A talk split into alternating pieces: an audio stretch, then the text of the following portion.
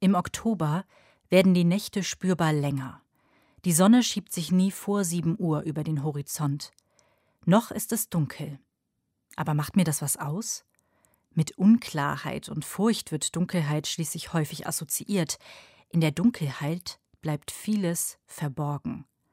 Auch in der Bibel steht Dunkelheit mehrheitlich für etwas, das unklar bleibt und ungut ist. Dagegen erscheint das Licht als Bild für Erkenntnis, für Gottes Wirken oder das schlechthin Gute. Da bleiben für die Dunkelheit kaum noch positive Assoziationen übrig. Aber jetzt, am frühen Morgen, liegt der ganze Tag noch vor uns.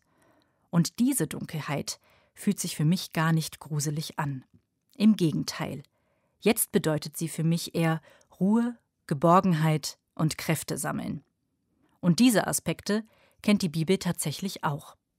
Morgens mit dem Beginn des Tages wurde im alten Israel Gericht gehalten, so steht es in den Psalmen und in anderen Teilen des Alten Testaments. König Absalom, von dem das zweite Samuelbuch erzählt, begibt sich am Morgen gleich zu den Stadttoren. Im alten Israel wurde dort am Rande der Stadt das Recht gesprochen.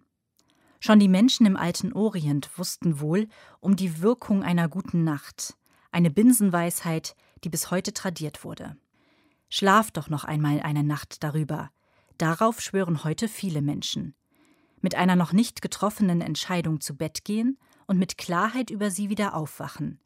In der Schlafforschung ist dieser Effekt gut beobachtet, wenn auch nicht ganz erklärt.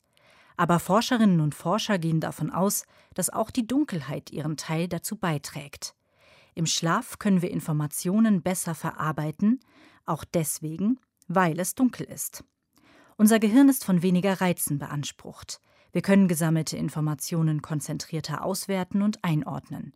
Ein Effekt, den vermutlich schon die Menschen im alten Israel wahrgenommen und genutzt haben, indem sie frühmorgens nach einer Nachterholung Recht sprachen.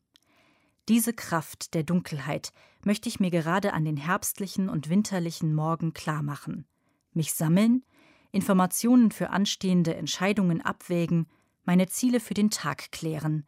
Noch ist Ablenkung gering, noch ist es dunkel. Und dann geht es los.